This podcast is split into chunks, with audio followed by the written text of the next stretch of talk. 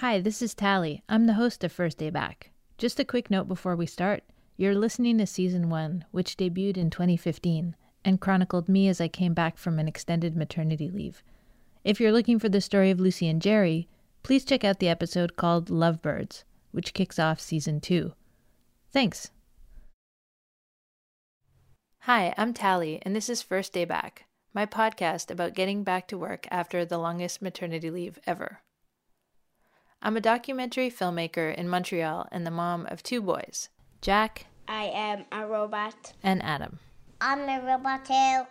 After Jack was born, I went on maternity leave and I just didn't go back to work. Then I had Adam and I still didn't go back. I couldn't figure out how to balance being a new mom and leaving the kids all day to get back into my career. My head was not there. Making my kids food and reading them books and schlepping them to the park just felt like what I was supposed to be doing. And so, without any real plan, I put my career to the side. Adam has been home with me until recently, so I spend a lot of time with my kids. I do crafts with them, we make cookies, I make supper every night, and I volunteer at school. All that stuff I feel like they need. I've done a few small work contracts, but I haven't really been committed to getting back in. Mostly, I haven't wanted to do anything that would impact my kids' lives. One thing that I should mention right off the bat is that my husband has a solid job. We're not rich, and we've made sacrifices to our lifestyle to make this work, but we're not struggling. But now it's been six years, and I've started to feel like I need to get back in there. Like my career is feeling too far away, and I'm losing track of that other part of myself. Making ninjas out of pipe cleaners off a Pinterest page has certain rewards, but I am feeling like I need a little more. It feels like a lifetime ago that I was doing paid work or having any adult conversation that didn't revolve around my kids. I am so stuck in kidland right now that the other day I received an email with a heading about longer legs, and I thought it said Lego. And I was excited.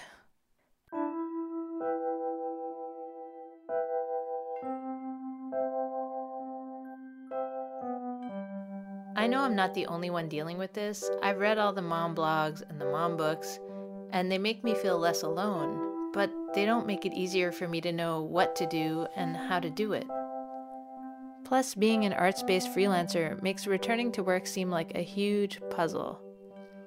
For people like me, there is no established structure for us to jump back into the workforce.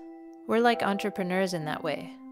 I really didn't see that problem coming, and if you had asked me before having kids where I thought I would be at this point, I definitely wouldn't have seen myself here. Here's my husband David, who knows a trap when he hears one. So, do you ever describe me to people as a stay at home mom?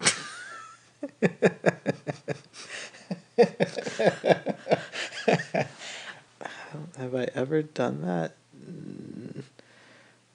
No, no, no, no. Actually, I haven't. No, So, what do you tell people? I usually say that like right now you're taking care of the kids, and at some point in time you're gonna get back into work. But I wouldn't call that a stay-at-home mom. Would you like me to be working? Like what kind of working? Would you like me to be bringing in money? Uh, sure. Yeah, I mean that would always be, be always be good to have more money, but I don't think uh, if it was like, would you like more money? Yes or no? It's like yes, but then it's like okay, well, at what cost? Besides the you know, in terms of the hours or complication to you know logistics of life and getting kids to school and paying for mm, babysitters or whatever to fill in the gaps and all that kind of stuff. Right. Who will do all the things that I'm doing now? How do people have successful careers and be super available parents? What would that even look like? I remember that Anne Marie Slaughter article in The Atlantic last year that basically said, Women can't have it all. And she had a way bigger job than me. I don't know anyone who has it all together, so it feels like there are few real models.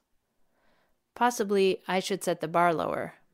But right now, my career expectations are about stalled. I ran into my old producer the other day and she said, Oh, but we wrote you off a long time ago.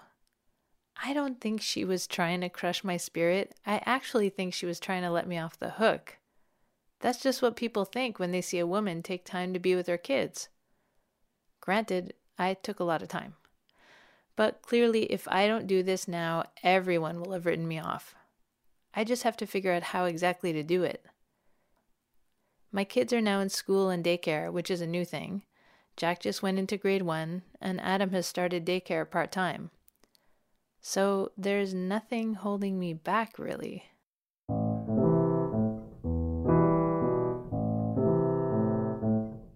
That's what this podcast is going to be about.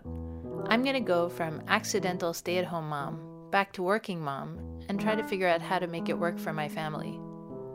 I wrote a documentary proposal for an idea I had, and I've submitted it to a granting agency here in Montreal. There are a lot of in between steps, but my goal is to be filming by next summer. I'll try to document the process and talk to other people about how they make it work. I want to see if I can take on this project while being fair to my kids, trying to feel less guilty, and being true to myself. You can join me for the ride. I'll try to be as open and honest as I can be. And possibly, I won't figure it out at all. It's been a few weeks of Adam going to daycare, and it's a bit depressing. Um, I'm sure when he's there, he has a good time, but the drop offs are just brutal. He screams and cries and says things like, Mommy, don't leave me, and uh, and every day I think it's going to get better, and it seems like it's taking a really long time. It's pretty hard to do. Um, it's been a few mornings that I thought I would record it just for the podcast, but it seemed so heartless to record him crying. And then this morning,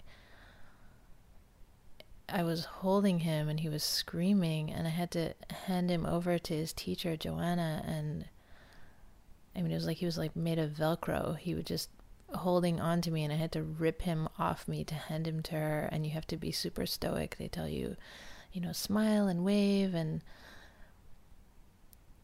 so I'm like, bye as this child is screaming his head off and crying for me. Ugh. It really makes you wonder, like, why am I doing this? So, yeah. His teacher texts me after I leave to say when he stopped crying and you know, sometimes it's pretty fast, but sometimes it takes a while and I sit there with my phone and I think has she just forgotten to send the text? You know, maybe he's stopped crying and and then she'll send the text a few minutes later, you know, no crying and I'm like, "Oh my god, that took a long time." Ugh.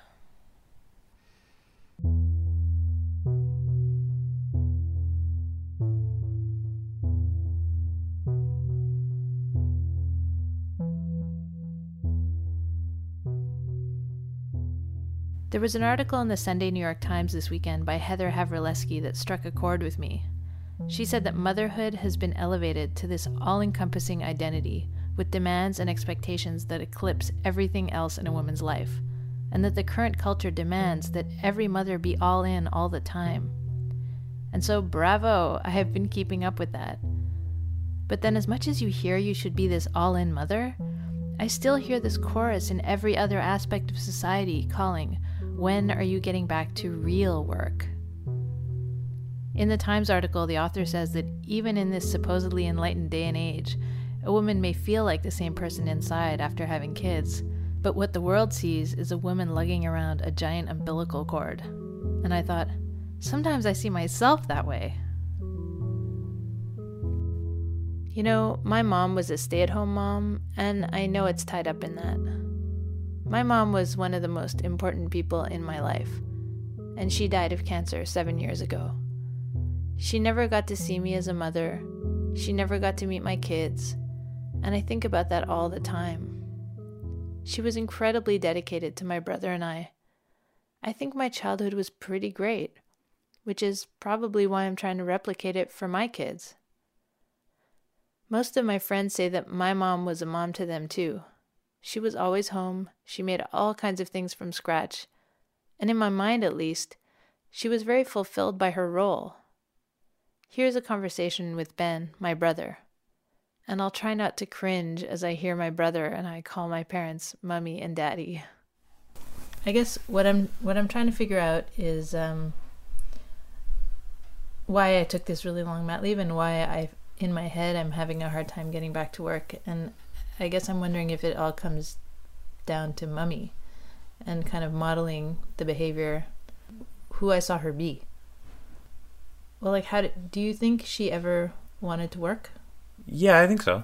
I mean, she remember she did those eBay stores. She did remember the uh, the Nintendo cartridges that she used to sell, the 101 games, and she did a couple other things. And she did one part she was selling yeah, the she sold Regal. yeah. Regal, Avon. Uh, Daddy always said that she wanted to work, like maybe not work so much in a full time capacity, but she wanted to be able to say she was making her own money. Um, Oh, and I so forgot about that. there was. She also tried to start a daycare at one point, although I think that was very short lived. Oh yeah. Um, and then there was there was something. Oh, there was the Pampered Chef spoon holders Oh yeah. that she would buy at the dollar store and then sell on eBay for you know 10 20 dollars or something like that. And then they shut her down because they're they said they're counterfeit. So I have to interrupt here. It's not that I forgot about these things. It's that I never really properly considered what they must have meant to her. That they might mean that she was looking for something. I feel like a total jerk because her businesses have always been funny dinner party material to me. She had all these sales gigs that she came up with. Besides selling from catalogs, she sold cookies on eBay. I mean, she sold food that she baked in our oven on the internet. She sold Nintendo cartridges that held a hundred games in one. She got those from a guy who called himself Cobra in a non ironic way. He would leave messages at my house saying, It's Cobra calling, and he'd pull up to our house in his Trans Am with a Cobra airbrushed on his hood. My mom was definitely the only woman in our little Jewish suburban neighborhood having tea with a dude called Cobra. Um, Oh yeah, but I guess I wasn't. I didn't think of those things as being Were I guess I just. I, I don't know if there were. I mean, I I don't think it's the same thing as you know a full time job, but I think like I said, she wanted to have that concept of making her own money, and I also think there was the idea of having something else to do outside of us. I guess you know what I mean. Well, that's what I wonder. Did she? Because I'm questioning also. Well, why do I need to go back to work? And then I'm wondering, eh, like, it was enough for my mom to be the Mhm. super mom. She wasn't in any career path. I mean, you know, she you know what I mean like she wasn't like ma- you know making a name for herself or you know trying to be in a niche environment or like you know you know what I mean like I, I don't know if she necessarily felt she had something to go back to. I don't know. I mean, I Right. never.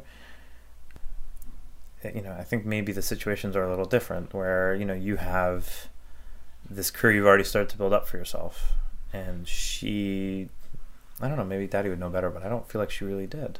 She became mummy. She became she was mummy. That was it.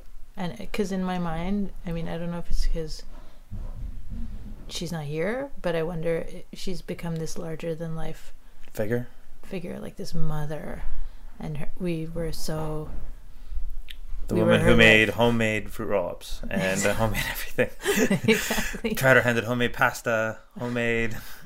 Yeah. Had, yeah. She made she made everything. I mean, it's a miracle that we were wearing store bought clothing because she. I see her as somebody who found fulfillment being a mother, and it was totally enough for her, and um, she was just like uber mother.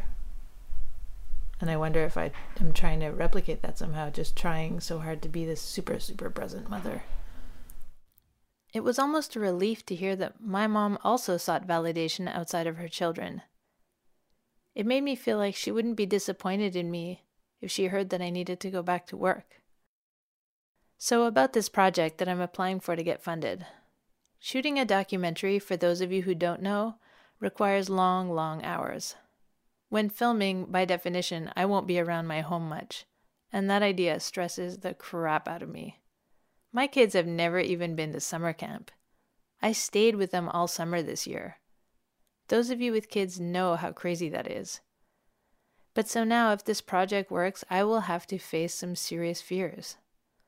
Fear that my brain has atrophied and I won't be able to keep up in a work environment. Fear that becoming a mom has shifted my focus so much and I've missed my best career years. I keep second guessing this feeling that I want to get back out there because of the guilt. And my one biggest fear that my kids will suffer with less of me. I decided to ask an expert what he thought about it. My question to you I'm doing an interview with you. So, do you think that I work?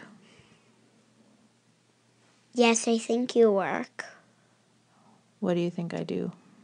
I think you make movies for adults. That's true.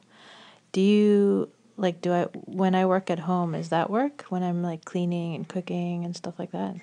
Yeah, that's work, but it's not your job's work.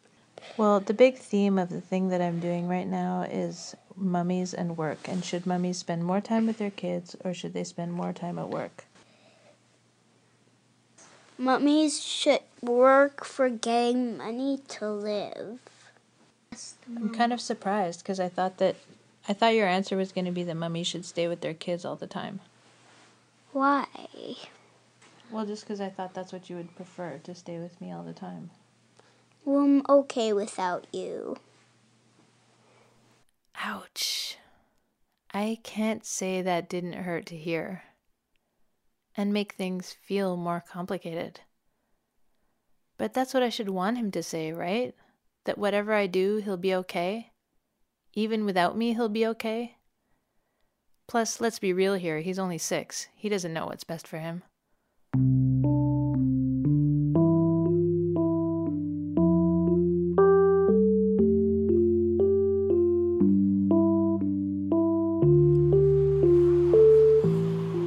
I just came out of a meeting with a production company with this guy, Philippe, who's a producer who I used to work with, and Miriam, who's the new producer at their company.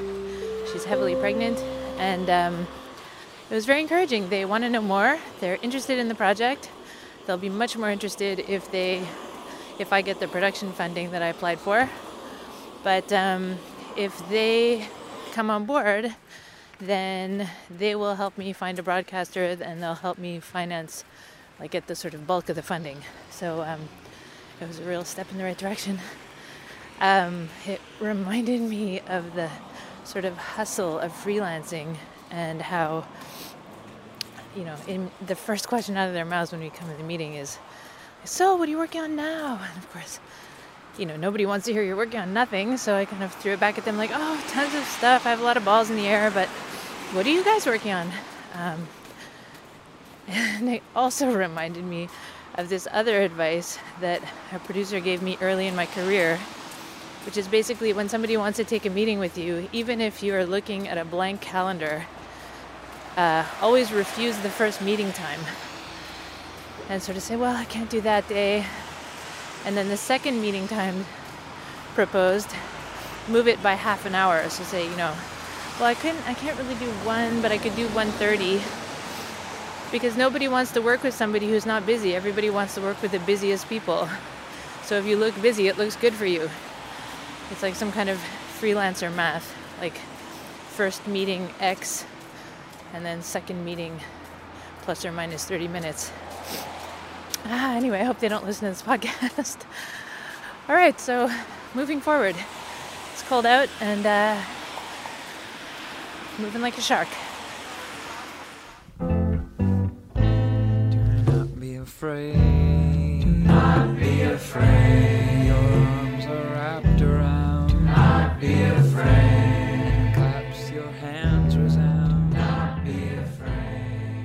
You've been listening to First Day Back, a documentary podcast about my transition back to work. I'll be posting episodes every few weeks, and you can subscribe to First Day Back on iTunes or via links on the website, firstdaybackpodcast.com. First Day Back Podcast also has a Facebook page and a Twitter account. I'd like to thank Maria Turner for editorial help and Elias Blendenstone for all his design and creative help. The awesome music is from Poddington Bear, Chris Zabriskie, and Mount Eerie on the Free Music Archive.